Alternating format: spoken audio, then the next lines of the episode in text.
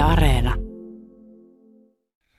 Tässä on nyt eletty tätä aikaa, kun ravintoloittekin on pitänyt joidenkin ravintoloiden keksiä hengenpitimiksi kaiken näköisiä asioita. Toiset on suosiolla pistäneet ovet säppiin, vaikka olisi ihan mahdollista ollut uloskin myydä ruoka-annoksia, mutta niin vaan on sitten ajateltu, että se ei pidemmän päälle kannata. Ravintola Uoman Joakim Parkkonen, onko se kannattanut? Uh, ravintoloiden ovia auki pitäminen, niin se on vähän, että mistä sitä katsoo. Että kyllähän, kyllähän tota, hankaluuksia tässä on niin plussatulosta tehdä, mutta, mutta kiinteät kulut on sen verran kovat, että, että tota, ja mie, mielihän siinä särkyy, jos ei mitään sitten tee. Että kyllä se nyt on ollut kannattavampaa pitää kyllä kehittää kaikenlaista kuin se, että olisi, olisi kotona lepäilemässä. No mitä se kehittää kaikenlaista teidän tapauksessa on tarkoittanut? No nyt tässä sitten tämän, tämän viimeisen tämän alkuvuoden aikana, niin tämä on tarkoittanut sitä, että on City Marketin kanssa tehty yhteistyötä ja sinne tehty sitten annoksia myyntiin ja, ja tota, viikonloppuillallisia, mikä me esivalmistellaan tässä ravintolalla ja annetaan ohjeet mukaan ja asiakkaat saa sitten, tai vieraat, vieraat siellä kotosalla sitten kavereille tai perheelleen kokkailla ja, ja, ja tota, nauttia semmoista ravintolatason illallista sitten kotioloissa. Sitten on tota, nyt tästä ravintolalta aloitettiin myymään tuommoisia, niin kuin, voisiko sanoa valmis ruoka-annoksia, mikä on pakattu ja valmiina niin kuin mikrossa lämmitettäväksi.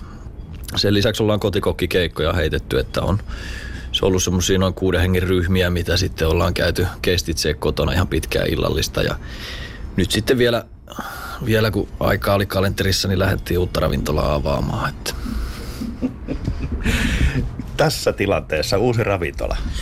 Joo, kyllä se on, tämä, tämä hetki on semmoista, että paljon kaatuu ja paljon kaatuu, mutta sitten taas, että markkinoilla, markkinoilla on sitten myös tilaa tasokkaalle kysynnälle ja tämä Hämeenlinna ravintolatarjonta vaatii vielä yhden, yhden tasokkaan ravintolan, niin sitten täällä alkaa olla tarjonta jopa niin kuin Suomen, Suomen tasolla niin ihan tota mittapulla verrattavissa.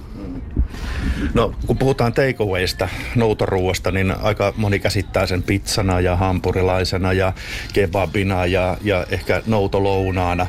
Ö, mutta teillä tämä tarkoittaa, tämä takeaway illallinen, vähän useamman ruokalajin ravintola illallista. Miten se onnistuu kotioloissa? Tuleeko siitä ravintolan veroista? No sehän sitten taas paljon riippuu tekijästä, mutta kyllä me siihen ollaan pyritty, että, että se tehdään niin simppeliksi, että siellä kotona, kotona ohjeita noudattamalla niin saa kyllä sitten sen.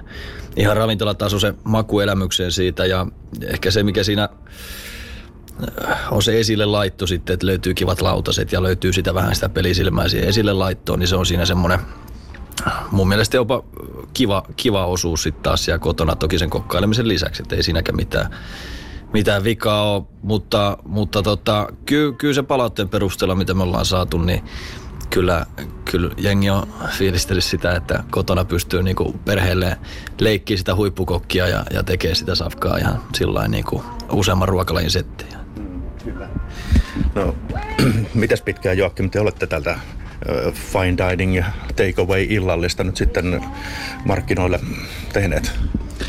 No kyllähän sitä tehtiin jo sieltä viime, vuoden sulusta asti, asti että miten mä miellä itse fine dining käsitteen, niin se on se, että se on alusta asti laadukkaista raaka-aineista niin tehty ja esivalmisteltu ja kauniisti esille tuotu. Ja, ja tota, siinä mielessä fine diningin takeawayta ollaan tehty sieltä viime vuoden maaliskuusta asti.